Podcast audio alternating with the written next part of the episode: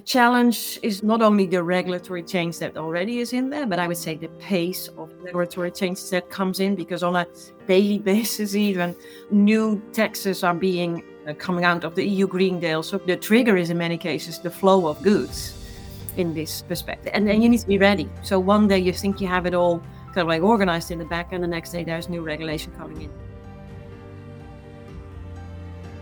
Welcome to the Future of ERP podcast. My name's Richard Howells. I'm a Vice President for Thought Leadership for SAP's ERP, Finance and Supply Chain Solutions. And I'm joined by my co host, Oyku. Hello, everyone. My name is Kilgar. I'm a blogger, marketer, and podcaster in the area of ERP and supply chain at SAP. And today we are going to be discussing the path to the green ledger and how finance departments can lead the sustainability transition with our guests Stephan Müller from SAP and Andrea Vogel from Deloitte. Stephan, Andrea, welcome. Could you introduce yourself, your role at the company, and a little bit about why this topic is important to you?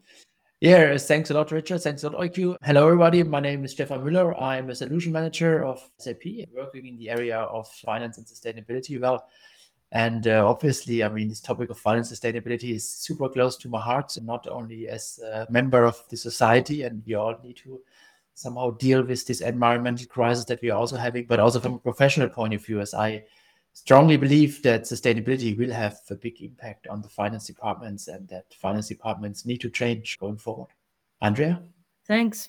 Welcome and thanks for asking me. My name is Andrea Vogel. I am a partner in our consulting firm and I work in the domain of finance. So I do a lot of finance consulting. And that is, of course, nowadays all about digital finance. But I would say the last two years, uh, although I am in the space of sustainability a bit longer already, but the last two years, is the topic of sustainability is getting high on the agenda of the CFO. Whereas I would have expected it to be already a bit earlier on the agenda of the CFO. So I do a lot of digital transformations and nowadays also sustainability transformations in the finance domain. And that goes for reporting on ESG KPIs and requirements, but also especially on managing and measuring performance on the topic of sustainability. As you also said, uh, Stephan, I'm a strong believer in the topic of sustainability as a person, but I have to be very honest. I think five years ago or so, I already saw the opportunity, at least for finance. And I saw it as a sales opportunity, so to say. Whereas that this is going to be big, all the regulations that is coming in, finance need to step up, and this is big work for us. Whereas by now, I'm also now really way more activistic uh, myself, so to say, as a not only as a person but also in my work. And I really now believe that we need to step up, not only from finance but especially in the corporate environment, and we really need to change and transition our business models into, I would say, green business models. And I'm not even a big uh, kind of like believer, but I'm starting to get really a bit of a fighter towards this one and really also guiding and helping our clients in that perspective to make that transition because we cannot afford ourselves to not do so. I'm very excited to have you both on this podcast because sustainability is a topic dear to my heart as well and for future generations. So, as we're talking about sustainability requirements and how they are actually changing and impacting financial departments, the strategic and operational decisions that are made in financial departments, start with Stefan. I think it's true that we all believe sustainability is going to impact finance departments if it isn't already. But at what pace is or will this happen? First of all, uh, of course, nobody can hide away from this environmental crisis that we are experiencing, right? I mean, independent, if you're a CFO, a CEO, or whoever is living on this planet, right? But I believe in the business world, it requires an extra focus uh, from finance departments, right? Like Andrea also just outlined because what we see is that policymakers and standard setters alike, like standard setters like uh, IFRS or policymakers, like if you look into the US or if you look into the EU, or we also see this in, in Asia, alike are targeting financial or capital flows to steer them towards more sustainable enterprises, right? And what does this mean concretely? I, mean, I believe that standard setters and policymakers intend to do this by demanding information about the company's sustainability risk and opportunities, right? Including not only the risk and opportunities from a sustainability view, but also what is the financial impact of these risk and opportunities. And we see a strong push or a big push, right? Also, if we look on what's happening on the G7 or what we also see, uh, there's a very interesting platform, I believe, which is called International platform for sustainable finance, right? Where various policymakers uh, come together to coordinate their activities. They roughly represent 50% of the world's uh, economy. So there is certain pressure and there is certain urgency now evolving towards companies, right? So that companies adopt to that because companies with less risk or higher opportunities in the end will receive a better valuation and therefore receive a competitive advantage, right? If they search for capital to keep their business running. So you could say that the policymakers and standard setters, they play a little bit this follow the money game, right? And finance departments will be and are already in the middle of this when looking at the policy pace and, and the standard setter pace, how they approach this. Yeah. Yeah, I completely agree with you, Stephan. And especially in Europe, I think the legislation has coming in, and especially the CSRD standards. They are now drafts, but they will be finalized, I would say, soon. So they need to be implemented. That's a big driver for finance to finally step in. You can't say, hey, hey, well, that's only compliance. But at least it is a big driver because in the end, you not only need to report on a lot of requirements, so to say, but also disclosures need to have limited assurance being provided by the auditor. And that is typically now becoming an issue for our clients because what I saw or still see sometimes is that the topic of sustainability and also to report on it sat with the sustainability, so to say, departments within at least my clients. And the reporting was being done because it's in many cases around sustainability, non financial data was being done in a very manual way. And that could be the case because it was still uh, that the regulation was not in place. It was not that rigorous as what is now being required by the new legislation.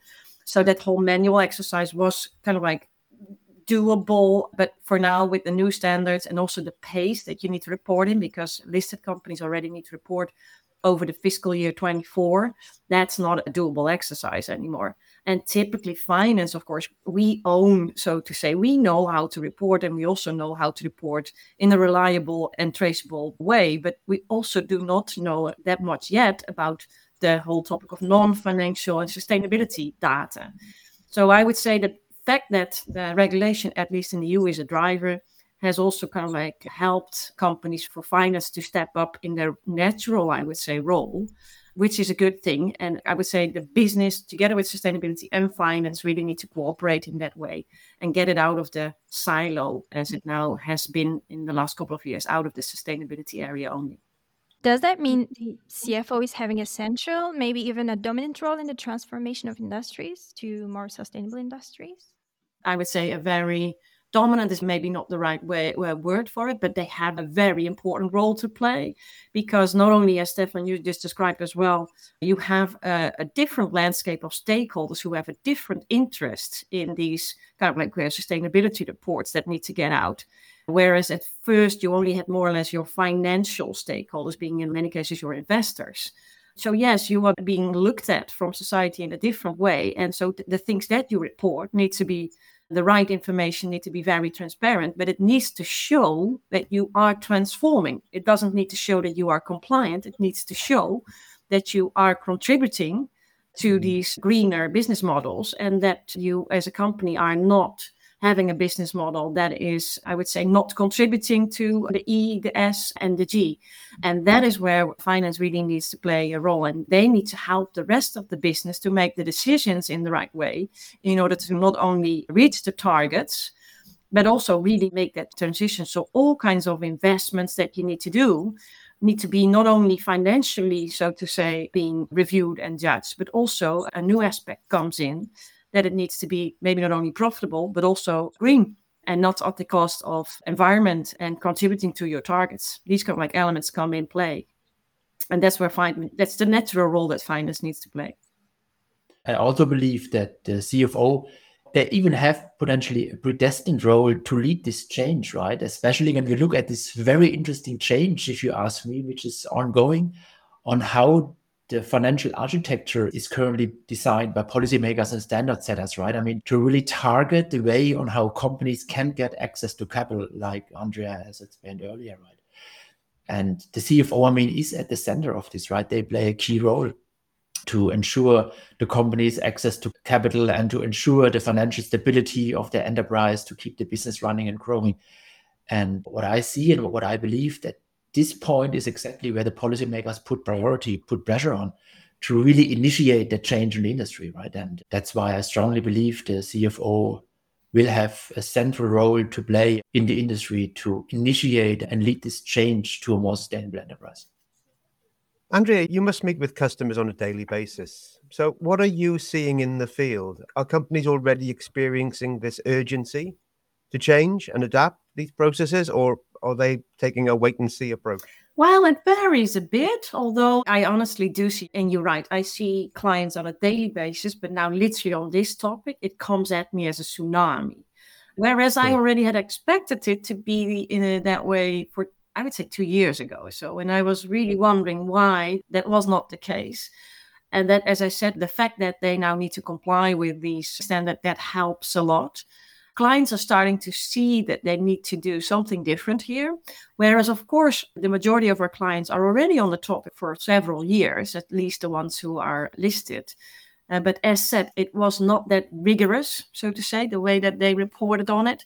And there are frameworks in place, but it was not kind of like a standard framework that needed to be complied with. So, yeah, they are now really stepping up they also view it as a complex exercise because, as I just said, the data that you need to have is different than financial data only. And it is not only carbon, it's also, for instance, food waste and plastics and diversity. And it's all kind of other matrices, so to say, of data that is maybe available, but yes, can only be made available in a manual way. And in many cases, it's not even available.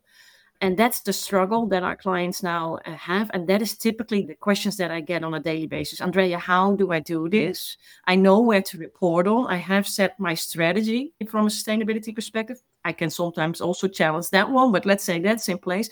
But how do I do that? And what, from a data and a technology perspective, do I need to get in place in order to be ready to not only report, but also steer on my business?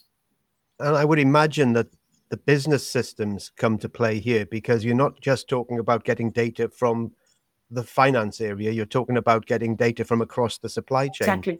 across the company. Exactly. And as I also just said, sometimes even from your suppliers. So outside of your yeah. information, because you also need to report on not only your scope one and two, eh, as on your so to say your own footprint, but also on scope three. And that's a completely different exercise and also different processes that you need because you then need to rely on data from third parties. And yeah, well, I'm seeing at least that's the most difficult data to get exactly. because it's not within your control. Exactly. Exactly. Yeah. Yeah. So you've both mentioned a little bit that policies and standards are coming into place. Policy setters like the Security Exchange Commission, the European Union, and that newly formed International Sustainability Standards Boards.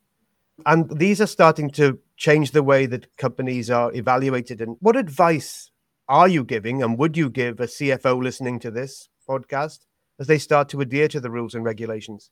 Andrea, maybe I'll start that one with you. Yeah, I would say that's not also a question that I get all the time. What will happen if I'm not compliant? Because this is a heavy exercise to get off the ground. What if I'm not ready by 2024, Q1 2025 to report on 24?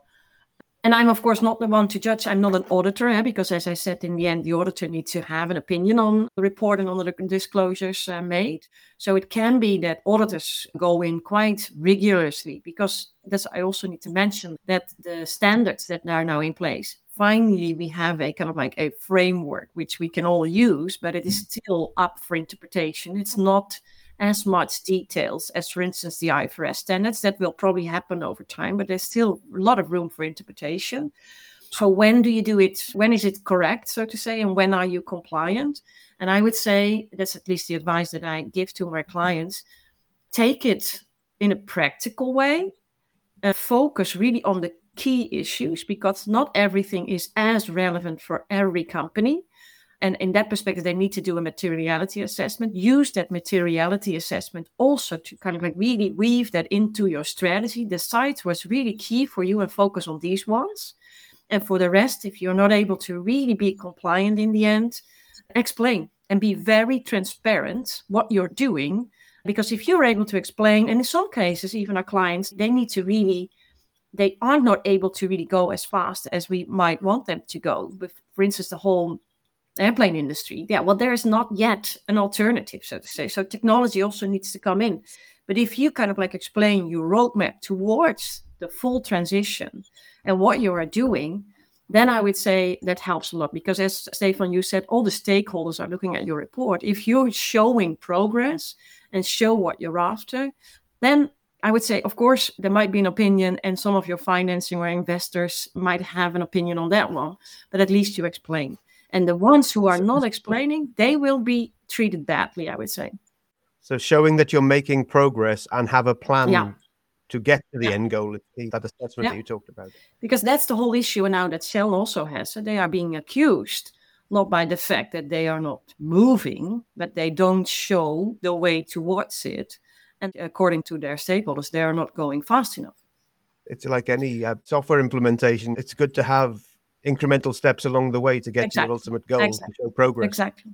Yeah. And maybe to add to that, right, on, on the advice of the CFO, I would like to add first of all to say, hey, don't wait too long, right? Because the what is ahead, what we see, this is a big task, not only from an organizational point of view, right? So you might need new organizational setup in terms of because you get new data sets that you need to manage that you need to govern somebody needs to be responsible for these data sets somebody needs to manage this process of sustainability data now in the finance departments right and as andrea said in the past this might have been done already on a very pragmatic way right but now if you report to the authorities you better make sure you have the numbers right huh?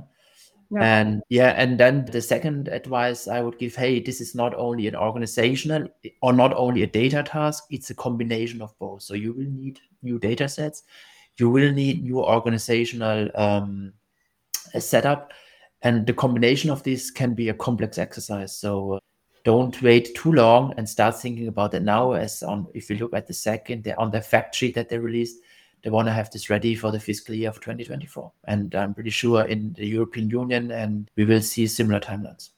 Yeah. Yeah. Yeah. What do you think is the main motivation of the customers to invest into sustainability solutions in their finance departments? Is it the policy aspect alone? It's a big driver now and that helps but it is not only the policy aspect. I think i mentioned before it's the fact and the sense of urgency that these business models need to change. So the ones who will not change their business models and just to give this as an example if you have a current business model with a negative footprint every dollar of growth is a dollar that is not contributing to your targets so it doesn't reduce your targets so you need to change that. But you do need to, of course, be profitable because you cannot have a not profitable business model in the end. You need to have a profitable, but also a green business model. And that's the biggest driver, I would say. So that's the biggest motivation for our clients to now really make this. Because if you either have a non profitable business model or you have a non green business model, you will be punished, not by the regulator, but by your stakeholders. So that is the biggest motivation, I would say. And that is finally now starting to get on really acknowledged by the C level. And that is now dripping down, of course, to the other domains and enterprise functions uh, at our clients as well. Because Stephan, you already mentioned, it's not just crunching the numbers, it's all the supply chain that also needs to then change. And for instance, if you step into the circular economy because of it, your business model does change. But also the processes change because if you're gonna like now all of a sudden recycle, I don't know, clothing or so, that's a new process. If clients are bringing back their shoes, then you need to have a process in place to not only recycle those shoes, but also really report on that recycle activity. And that is high on the agenda now, and it takes a lot of effort to do this right. And again, that's across the whole business. That's not just a finance issue, that's a policy you need to uh, apply across all yep. areas. But finance is now really taking a lead here because whenever you do need set up new processes, you better do it right instantly because as i said before it needs to have that reason of that limited assurance on that report. So the data that derives from these processes and these activities needs to be uh, reliable and accurate data. I love the comment you made around profitability and sustainability because it's not either or.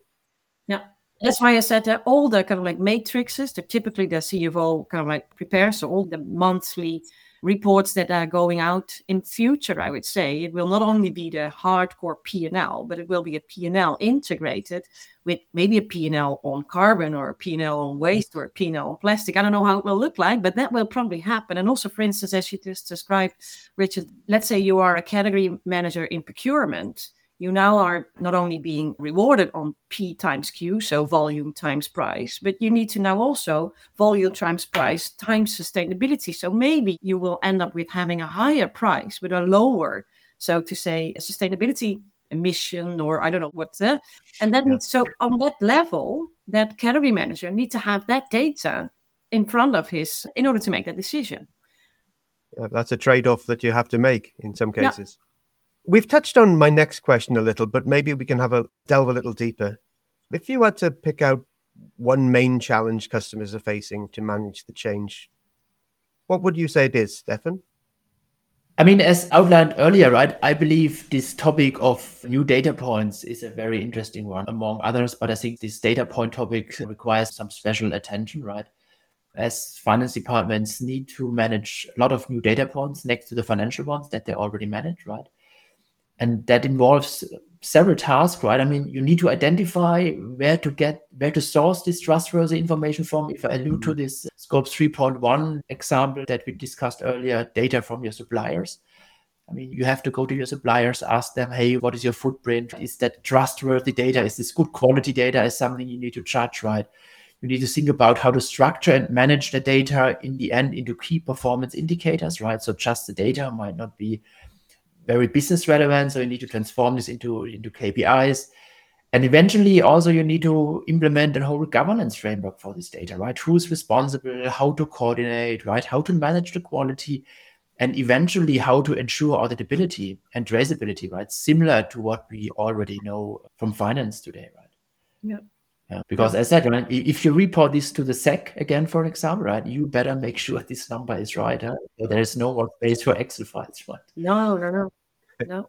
Yeah. I've said the challenge is also not only the regulatory change that already is in there, but I would say the pace of regulatory change that comes in because on a daily basis, even new taxes are being uh, coming out of the EU Green Deal, so plastic tax, CBAM, you name it and that all needs to be embedded in your core processes. It's the trigger is in many cases the flow of goods in this perspective and then you need to be ready. So one day you think you have it all kind of like organized in the back and the next day there's new regulation coming in. So you need to really be prepared uh, for that. So that's a big one and i think the other one is really also the demand of stakeholders and i think we touched upon it a bit already but I think, for instance, and of course, your customer is always a very important stakeholder, but nowadays customers are having a different view on companies, so to say, and the products that they buy. But that also goes for employees. We already have the phenomenon of climate quitters that, that didn't exist two years ago, I would say. Hmm. So, what if you indeed end up with a business model which is not in the end sustainable? We all have an issue, I would say, with getting the right uh, workers in and employees. So there's different angle towards how you really manage your stakeholder and the demands that they have. And the other one is, I would say, but maybe you touched upon it already, is indeed the whole complexity around the collection of that data. That is really a new phenomenon, that whole scope three thing. And I need to see how that works. And I will think that there will we will end up with having at least companies maybe have their private ecosystems in place, but maybe we will also end up with a more generic ecosystem where we share that kind of data in a completely other way than we are now currently doing. So that is, I would say, the three top challenges I would say that master the change as you just described it. Thank you.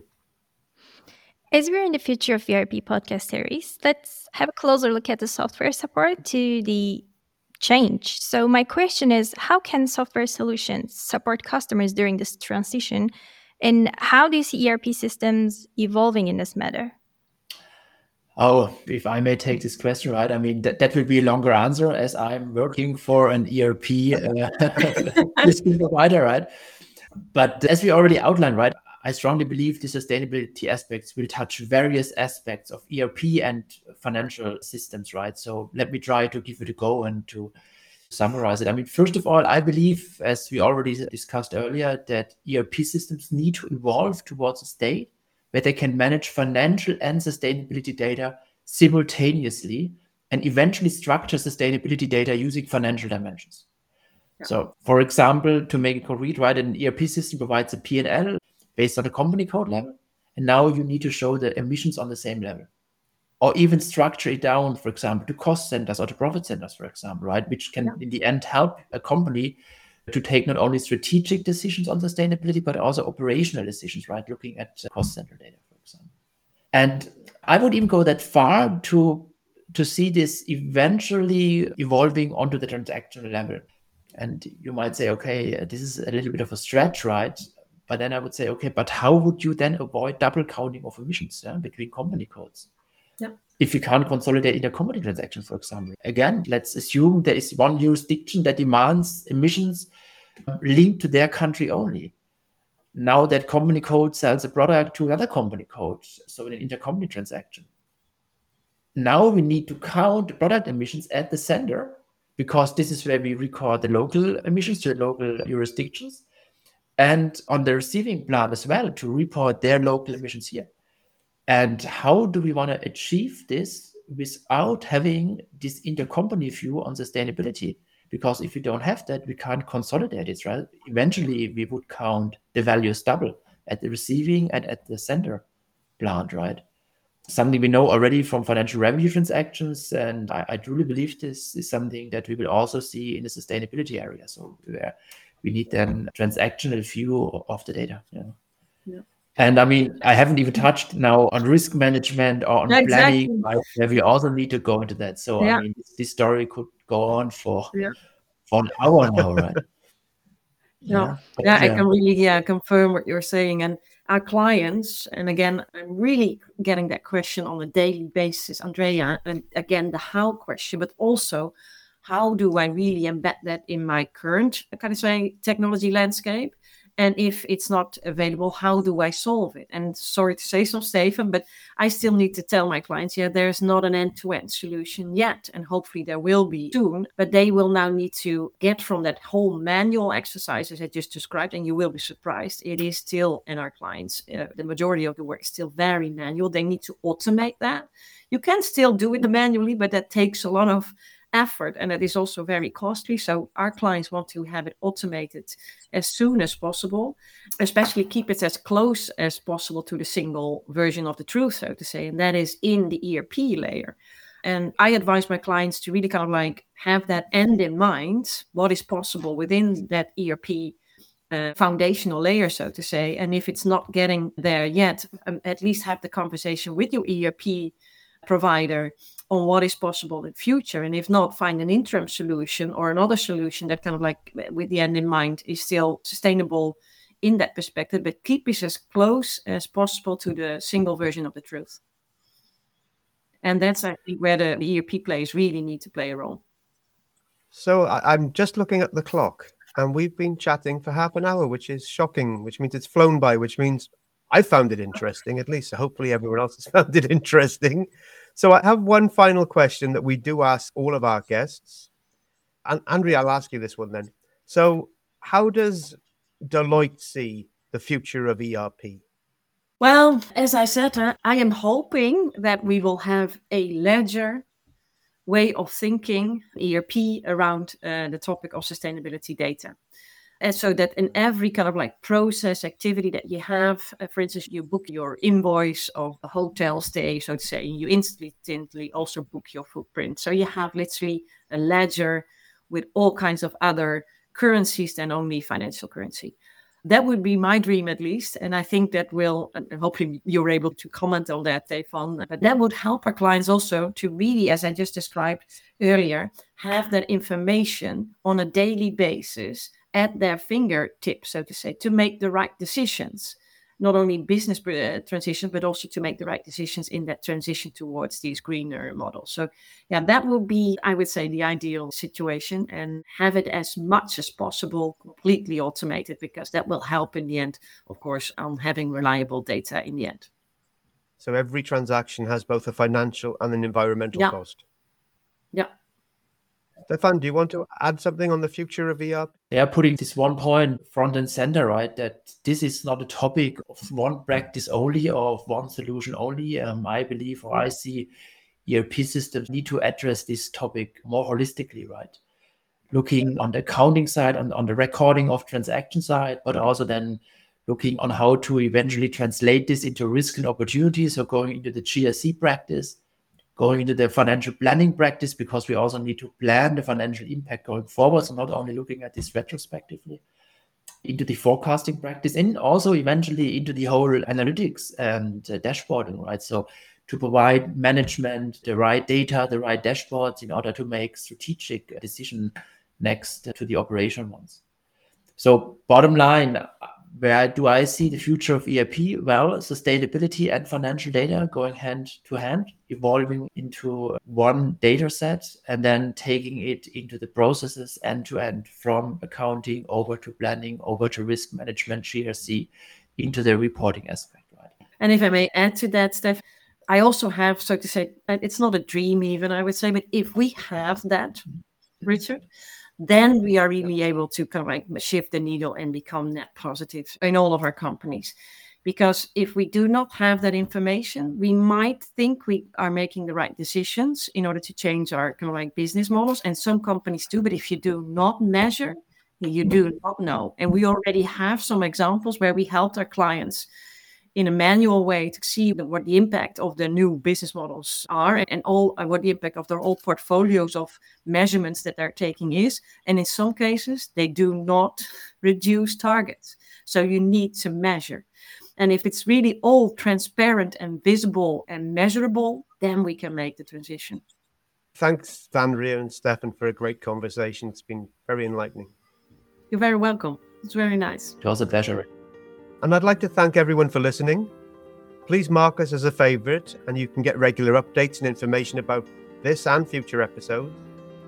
But until next time, from Oyku and I, thank you for discussing the future of ERP.